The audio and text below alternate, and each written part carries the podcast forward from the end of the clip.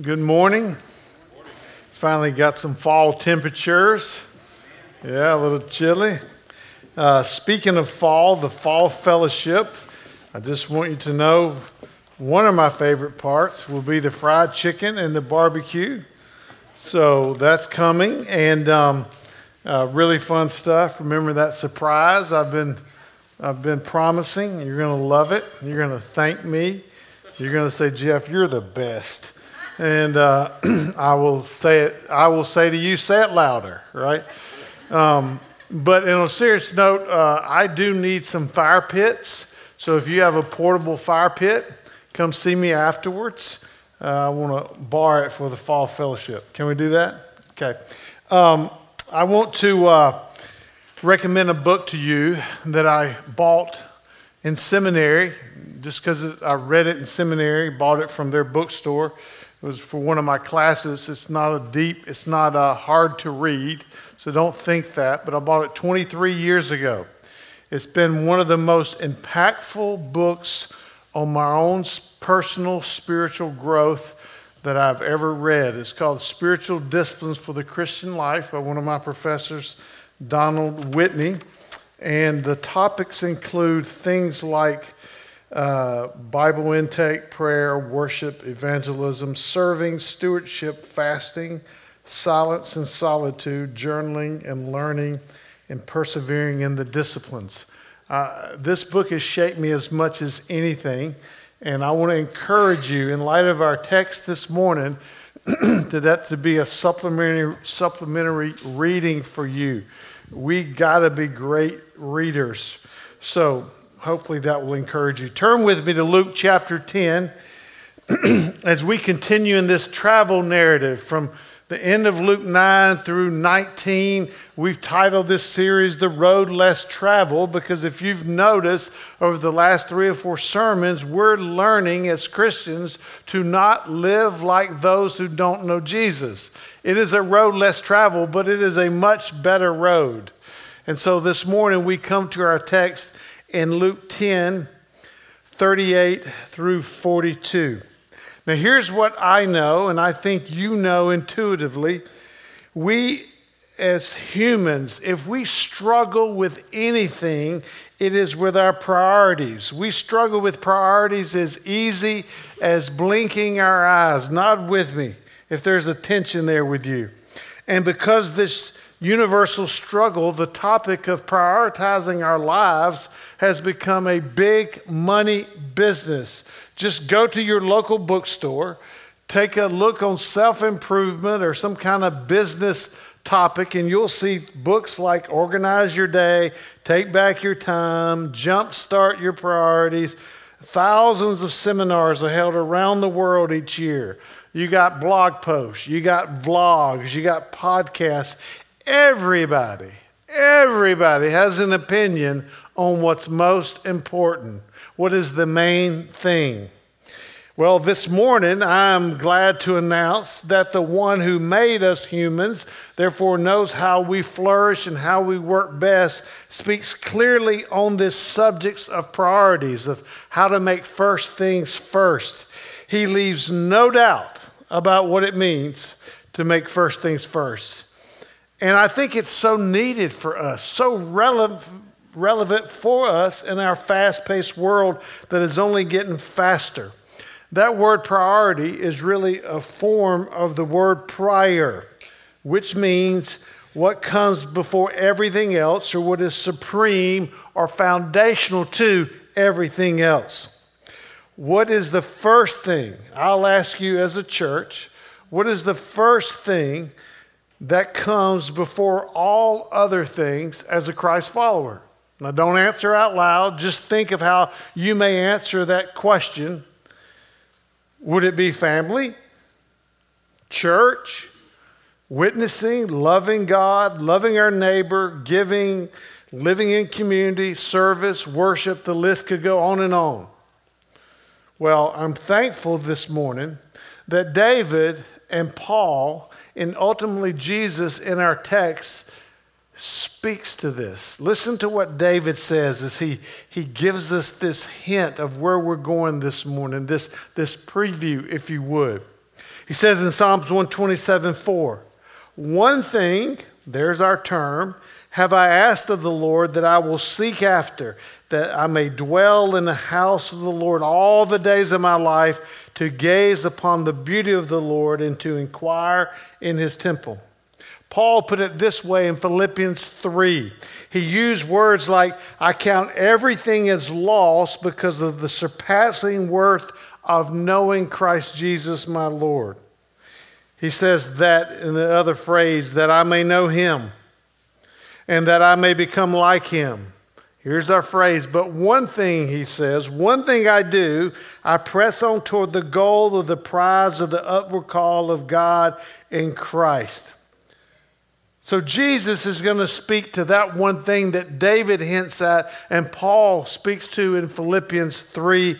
I was relieved to know that David, Jesus, and Paul all thought the same thing. Aren't you relieved to know that? To no surprise. So here's what else I know about the Christian life. If, if you're just honest, if we're being truthful, if we're being transparent, it is full of challenges and frustrations and real life struggles. If we are chasing hard after Christ, which I've described to my children as struggling well, some of us say we're struggling. No, we're not struggling. We're just doing whatever we want to do. That's our struggle. But if we're really struggling well, then we, you and I feel this tension between what the Spirit wants us to do and what our flesh wants us to do. So here's the deal I know that we learn and relearn over and over what it means to trust Christ and walk with Him closely. So, all that that takes place, I'm thankful for a text that is just simple. I'm a simple guy. I know that surprises many of you. My wife says, No, you're actually pretty complex. Not very smart, but complex, right? But I love these kind of texts that just simplifies for us the core of what it means to be a disciple of Jesus and what a disciple of Jesus is supposed to be about. Now, that's the good news. We have a simple text. It's going to be really clear. We're shooting one bullet out of a rifle, not a shotgun this morning. But the bad news is this if you miss this morning, if you don't get this morning, if you don't apply this morning, you're going to miss everything else in the Christian life because whatever comes first informs everything else. So let's read this very famous story of Martha and Mary, Luke 10 38. Now, as they went on their way, Jesus entered a village and a woman named Martha welcomed him into her house. And she had a sister, excuse me, called Mary, who sat at the Lord's feet and listened to his teaching. But Martha was distracted with much serving. And she went up to him and said, Lord, do you not care that my sister has left me to serve alone? Tell her then to help me. But the Lord answered her, Martha, Martha. You are anxious and troubled about many things, but the one thing is necessary. There's our phrase. Mary has chosen the good portion which will not be taken away from her. Let me give us a little context as way a reminder this morning. In Luke 9:51, we saw where Jesus set his face toward Jerusalem to die. Remember that? And we're still in that travel narrative, as I said this morning. And Luke reminds us in verse 38 of that. We'll see that continually through chapter 19. And he uses the phrase, now as they were on their way. We also are in the last six months timeline of Jesus' life. And, and in this last six months, up to chapter 19, the focus is really on Jesus teaching his disciples. In some ways, his disciples are in their last semester school under the great professor before he departs. Last week, we saw, remember, context is right before and right after a passage. Last week, we saw the parable of the Good Samaritan. And the big point there was that God used that text to tell us to decimate any goodness in ourselves, any trust, decimate any trust or goodness in ourselves. So here's what Luke does right after that to destroy all trust and goodness in ourselves in terms of how we might think of ourselves. Luke drops this little five verse story in to show us if we can't trust the goodness of ourselves, who can we trust? Our text answers that question this morning. So let's look first at Martha, excuse me, and Mary. It's a very familiar story. You got two sisters. It's only found in the book of Luke, nowhere else in the Gospels. And the text doesn't tell us which village they entered. But we know which village because we go to John chapter 11 and John 12, and we see that the village is the town of Bethany. And we see that Martha and Mary are the sisters of who? Lazarus. Yes. So we're about two miles now east of Jerusalem. And what Jesus is doing is he is crisscrossing back and forth between all these little towns and villages that he had originally sent the 70 out to proclaim the kingdom of God. And he's doing that as he makes his way to his final destination of Jerusalem to be killed. And we also know that later on he would come back to Bethany and he would raise Lazarus from the dead. And at that point, at that point, everything changed. You may remember in John, it tells us that when he raised Lazarus from the dead, the religious leaders lost their minds and they said, even the Jews are beginning to believe that he's the Messiah, and they made a decision to kill him at that point. John records this as if we let him go on like this, everyone will believe in him. So from that day on, they made plans to put him to death. That's our context. Now, I also want to think I wish I had a button I could push on each of you, right on the forehead, and I could do a printout of what you thought, what went through your mind and heart when I was reading that text. This is the kind of passage that is almost impossible not to have a reaction to, especially maybe if you're a woman, especially if you're a Martha type, whatever that is. I think we, a lot of us can identify with Martha, where she is trying her best to serve, and we might sort of want to defend her. Or we might be curious what is really going on here? Or, or what did Jesus really mean in verse 42? So, whatever you thought, there is no doubt that there is a spiritual condition in the heart of Martha that is being challenged by Jesus. There is something in the heart of Martha that needs to change. The text is clear here. So let's not minimize it. Let's not deflect it. Let's not act like it's not a big deal. There's something in her heart that needs to be dealt with. And I believe there's also something in our heart, a spiritual condition that's very similar, if not just like Martha's, that needs to be dealt with.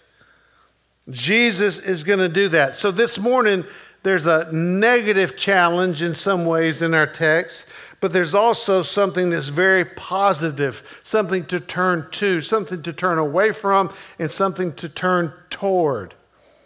And it's this one thing which is to be our priority.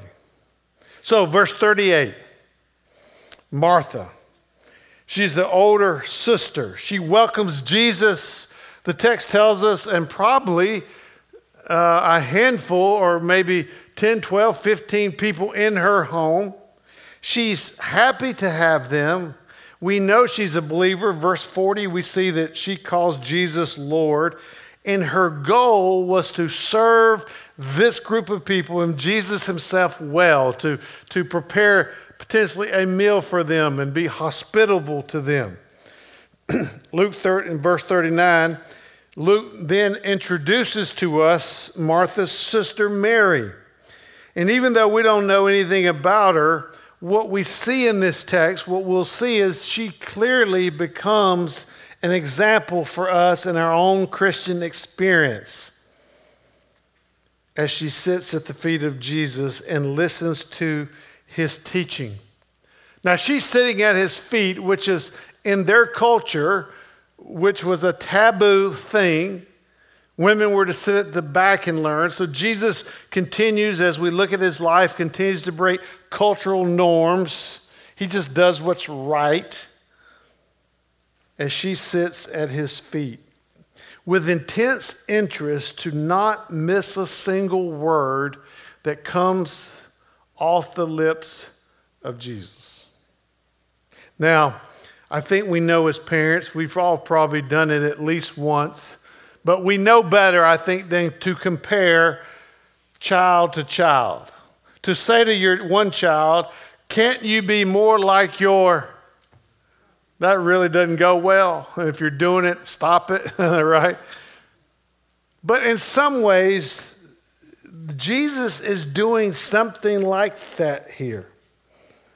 He's Jesus, so he can do things, and he's, he's not doing it with an intention to shame, but to take advantage of an opportunity to instruct Martha and ultimately us about something that is very, very important. He, he, he is doing it because he cares so much for Martha. I want you to get this that he is willing to be vulnerable and risk their relationship in order that he can help her not miss the one thing that is necessary. Verse 40, the phrase, but Martha, but Martha, really tells us to pay attention. It says, but Martha was distracted with much serving. That word distracted means her heart and mind were being dragged away by other concerns with much serving. It's a word picture in the New Testament of someone being kidnapped and kicking and screaming as they go. That her mind and heart was being literally kidnapped from her and being drug away from what was good. Her heart and mind is being pulled away from something about her concerns for other things. Now, here's what we know we know that the Bible teaches very clearly there is nothing wrong with serving others right? It's part of what we do as believers. We know the Bible teaches there's nothing wrong with preparing a meal and being hospitable and feeding others who are in your home. But what's happening here is there's a myth being shattered for them and for us. And the myth is this that busyness equals Christian faithfulness. That busyness equals godliness.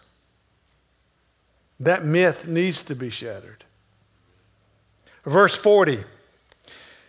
Martha says is distracted. Her distracted mind and heart now reaches a point where she no longer can contain it and she erupts.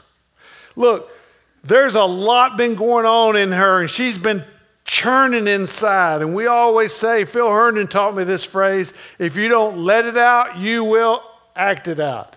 And here she reaches her boiling point and explodes. Her twisted anger and attitude turns on Jesus. Now, when I read that, that's Scooby Doo moments for me. Row. she confronts the Lord Jesus. Some of us that's confronted the Lord Jesus, He's big enough to handle it, and He's going to handle it here well. She says to him, Lord, hold on a minute. Do you not care? I get nervous just, just saying that. It's a graceless indictment on Jesus, and yet we know from John, from the book of John, that she was the one who ran to Jesus when her brother Lazarus was nearly dying, crying and weeping and screaming and begging that Jesus would come heal her brother. If you and I, if that were happening to you and I, I can see myself in the flesh saying, What you asking me about? I thought you said I didn't care earlier. Thank goodness Jesus is not like me. But she lost it. She's saying, Jesus, are you going to just sit there and keep telling about the great kingdom of God, about the eternal joys, about the life transformation of the gospel and those who trust in you? And ignore the fact that the table is not set, there's taters to chop, and we ran out of goat's milk? Seriously, Jesus? Do you not care, Jesus, that my sister left me to do all the work alone? I know that you are all knowing. But do you know that I burnt the bread because I had so much to do and forgot it was in the oven? And then, look, it just gets worse. Then she, she commands the God of the universe to tell Mary to help her. Mm, mm, mm. What's wrong with Martha? Martha's got issues. Martha's got problems. Before we condemn Martha, I think it is wise that we ask ourselves a couple questions. What is it about our lives that is like Martha? What twisted priorities keep us from sitting at the feet of Jesus, hearing the very words of God spoken at him, from him? Just ask yourself that question today, this week, this month. So we move from this little thing between Martha and Mary, and then we go to, I want to dig into, go deeper with this one thing that is necessary. Let's unpack that and before I do, I want you to notice in verse 41 how Jesus responds. He says, Martha, Martha. Putting those two names together like that is a sign of compassion and care and concern and tenderness. Now, make no mistake, he is for sure correcting her, but he is doing it with great care and concern for her. He says to her, You are anxious and troubled about many things. And the text doesn't tell us what those many things are that she is anxious over.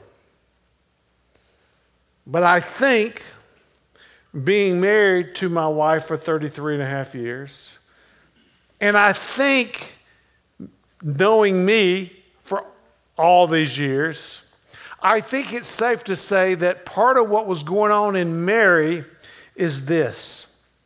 What is she anxious about?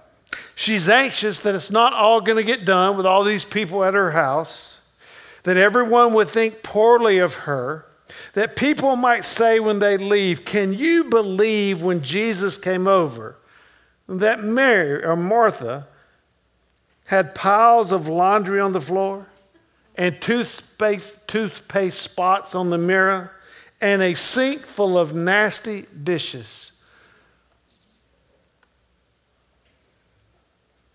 I think it's safe to say that Martha's home and her performance in front of those people were a source of her worth and value and dignity and identity.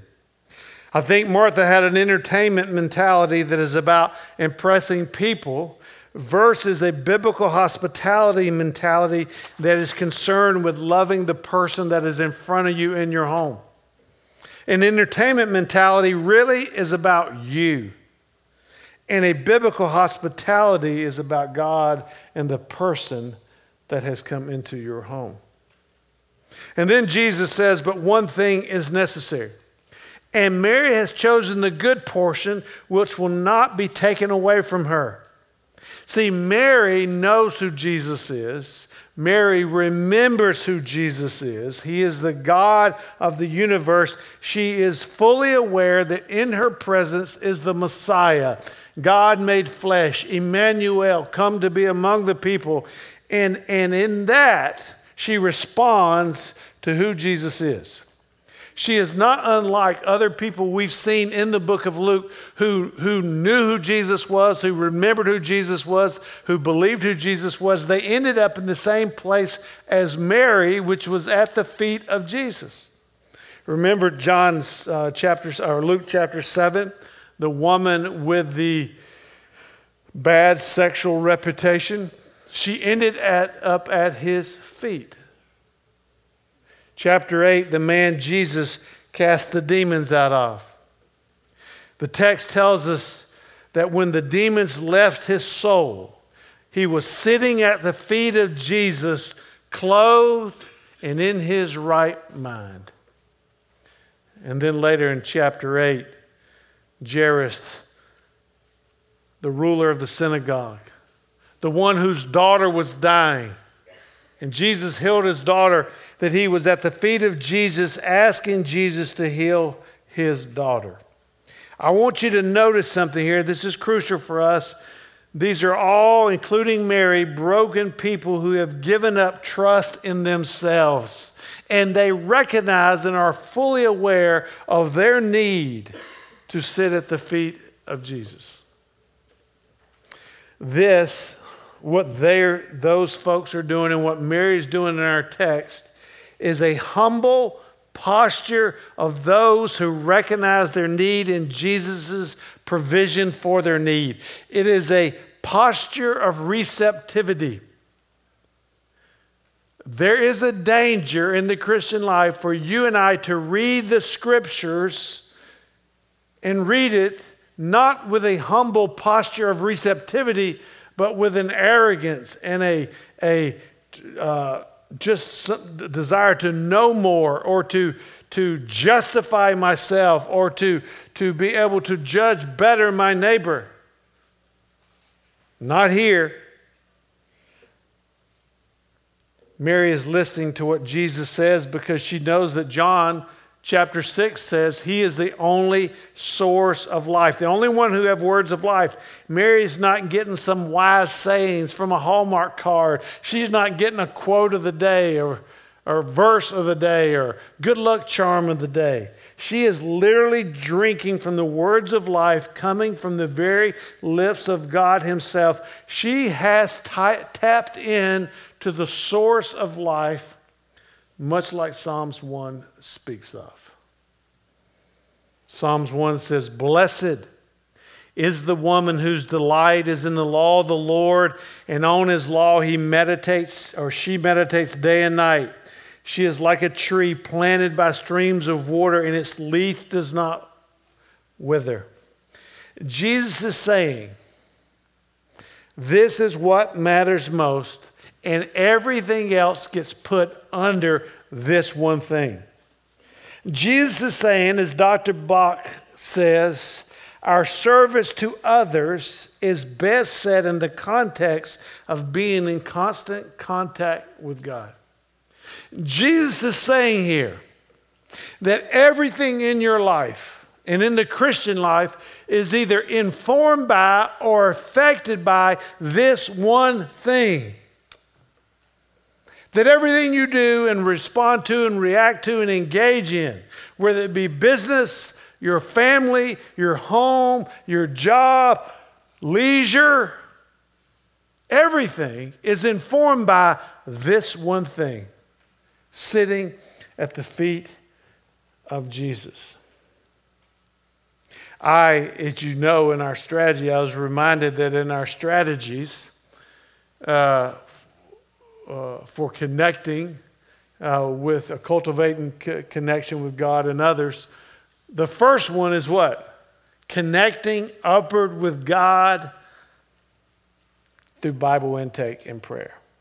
And the reason is because without that one first informing the others, Backward with our story would make no sense. Withward with the body would make no sense. Inward with our gifting would make no sense. And outward with the mission would make no sense. It is connecting upward with God, upward with God and Bible intake and prayer that informs the rest of who we are as a church.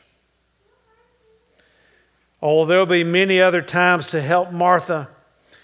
But all those things will be informed by this one thing sitting at the feet of Jesus and intensely listening to him in a humble posture. It's called an intentional time of solitude to meet with Jesus through his word. That is the one thing that is supreme over all other things because it is better to be a listening disciple than an immaculate host. That's what Jesus is saying here. It's better to be a listening disciple than it is to be anything else. And that word intentional tells us something about us. It cannot, it has to be planned, it has to be a choice. It cannot look, there's no osmosis. None of us drift into godliness. You can't lay your head on the book like you used to try to do in fourth grade with my science book to learn chemistry. Some of you weren't even smart enough to study chemistry in fourth grade. At least I was trying. On a serious note, let me tell you this. I was really reminded of this this week. It's a thought that often comes in my head, and it is this The devil of hell hates you, and he hates me, and he wants to lull you and I to sleep with our to do list in order to keep us from meeting with Jesus and his word. He does not, in any way, form, or fashion, want all of our life ordered by this one thing, this book. So he will do anything to keep us from it. So I say to you and I say to myself if you are too busy to open your Bible in a, posture of humility to meet with Jesus, the God of the universe, via his living word on a very consistent, if not daily basis, then I say two things to you and I. You are way too busy. And secondly, you are way unaware of how much you need what he has to say and give. It is your business and your arrogance, and mine too, that would keep me from opening this word on a consistent basis. One of my favorite little books is the Screwtape Letters by C.S. Lewis, where the demons are sort of we, we, Lewis gives us a picture from the demonic side of how they affect us. And in that, one of the demons says, It's funny how mortals always picture us as putting things into their minds. In reality, our best work is done by keeping things out. Don't you think that that's not happening to you? The Word of God is the primary means by which God nourishes, nurtures, renews, refreshes, and revitalizes His people. Therefore, Satan's number one goal is to keep us from the Word. Mary, in this text, is cultivating something that her culture and our culture does not cultivate a time and a place to meet with the living God via His living word. So, Martha and Mary, just one thing that is necessary. And then I want to take a few minutes as we wrap up to do a contrast of uh, distraction versus discipline. Distraction versus discipline. Neil Postman, in his book, Amusing Ourselves to Death, I think had his finger on the pulse of our culture in a way that few do. And in that book, he contrasts the two very dark visions for our world by two different English authors. One is George Orwell, and the other is Aldous Huxley. Orwell says this in the book Orwell feared those who would ban books. Huxley feared there would be no reason to ban a book for there would be no one who wanted to read one. Orwell feared those who would deprive us of information. Huxley feared those who would give us so much information that we would drown in passivity or narcissism. Huxley went on to say in his bestseller, A Brave New World Those who oppose tyranny have failed to take into account man's almost infinite appetite for distractions because people are controlled by their desire for pleasure. And it is that that will ruin us. I want to say to us as a church the capacity of entertainment and technology to distract us cannot be understated. We are amused to death. You feel it, and I feel it. Instead of art and technology serving its God ordained purpose for clarifying life and helping us in life as a tool, it has been reduced to being a narcotic like replacement for life where its only purpose for existence is to serve our passions. And here's the result of that. Here's the consequences of that. Here's the conclusion to that. Spiritual depth and maturity has been replaced with silliness, it has been replaced with amusement and the dumbing down of life. If you don't believe me, just look up some famous pastors who have nothing in depth to say about God or life or His Word, and our culture has turned them into mega stars. Case in point, number one.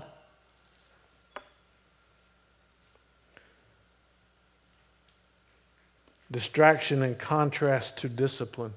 Not a popular word, but a beautiful word. Discipline to make time to meet with God via His Word. I am so thankful for this growth plan that we have put in place over the last few weeks where we're opening the scriptures right? That's exactly why we're doing it. I, I, I think one of the greatest arguments by Avalanche for, for motivating us to open the scriptures is to actually read what God's word says about itself. It actually speaks about itself. 2 Timothy 3 16 and 17. All scripture is breathed out by God and profitable for teaching, reproof, correction, and for training in righteousness, that the man or woman of God may be complete and equipped for every good work. 1 Thessalonians 2:13. And we also thank God constantly for this that when you receive the word of God, which you heard from us, you accepted it not as the word of men, but as what it really is the word of God, which is at work in you. Hebrews 4:12 for the word of God is living and active and sharper than any two-edged sword piercing the division of soul and spirit of joints and marrow and discerning the thoughts and intentions of the heart. Acts 20:32 And now I commend you to God and to the word of his grace which is able to build you up and give you the inheritance among all those who are being sanctified. And then Psalm 119, the classic chapter on God's Word. How can a young man or woman keep his way pure? Question. That's a question. The answer? By guarding it according to your word. With my whole heart I seek you. Let me not wander from your commandments. I have stored up your word in my heart that I might not sin against you. I want to encourage you this morning to start for a lifetime to plan ahead, to pray a little bit, just a little bit. Lord, let me hear that I might see your glorious treasures in your word. Prepare for distractions. Put that phone in another room. Tell your children to hush their mouths. As James Dobson's mother used to do with four small kids running around, put an apron over her head as she sat there with a flashlight and read her Bible. And the kids knew they'd get a whooping if they messed with mama when the apron was on her head. Plan for those distractions. Put your gospel lens on. That you're coming to this word not to earn favor with God, but to, to live in and wallow in His great favor and love and acceptance already in Christ. and get in the scriptures. And here's the reason the alternative of spiritual discipline is spiritual disaster. There's one or the other. I heard someone say that people, people have argued that the worst dust storm in the history of the world would be if all church members who were neglecting their Bibles dusted them off at the same time. We laugh because it's funny, but I want to tell you something. I grew up in a home where there was a math, massive 20, 30 pound King James Version Bible sitting on the coffee table for our whole life. And it was never opened. Not once. Although we went to church, it was dusted once a week. And because it was never opened, that was a hellacious home to grow up in. Do you get what I'm saying there? I'll close with this. John Newton said, Man cannot know, love, trust, or serve his Maker unless he is renewed in his mind and heart through God's Word. I want you to take a minute this morning to ask the question so what? so what? And I think the so what is simple. Am I reading God's Word on a consistent basis? Intentional time to sit at the feet of Jesus, listening to Him. If you're not, God's mercies are new every morning. Start today, start tomorrow. And if you're not, you may want to ask the question, why? And it's just true for all of us. It just describes how unaware we are of our own need to hear from God. Take a minute to ask yourself the question so what?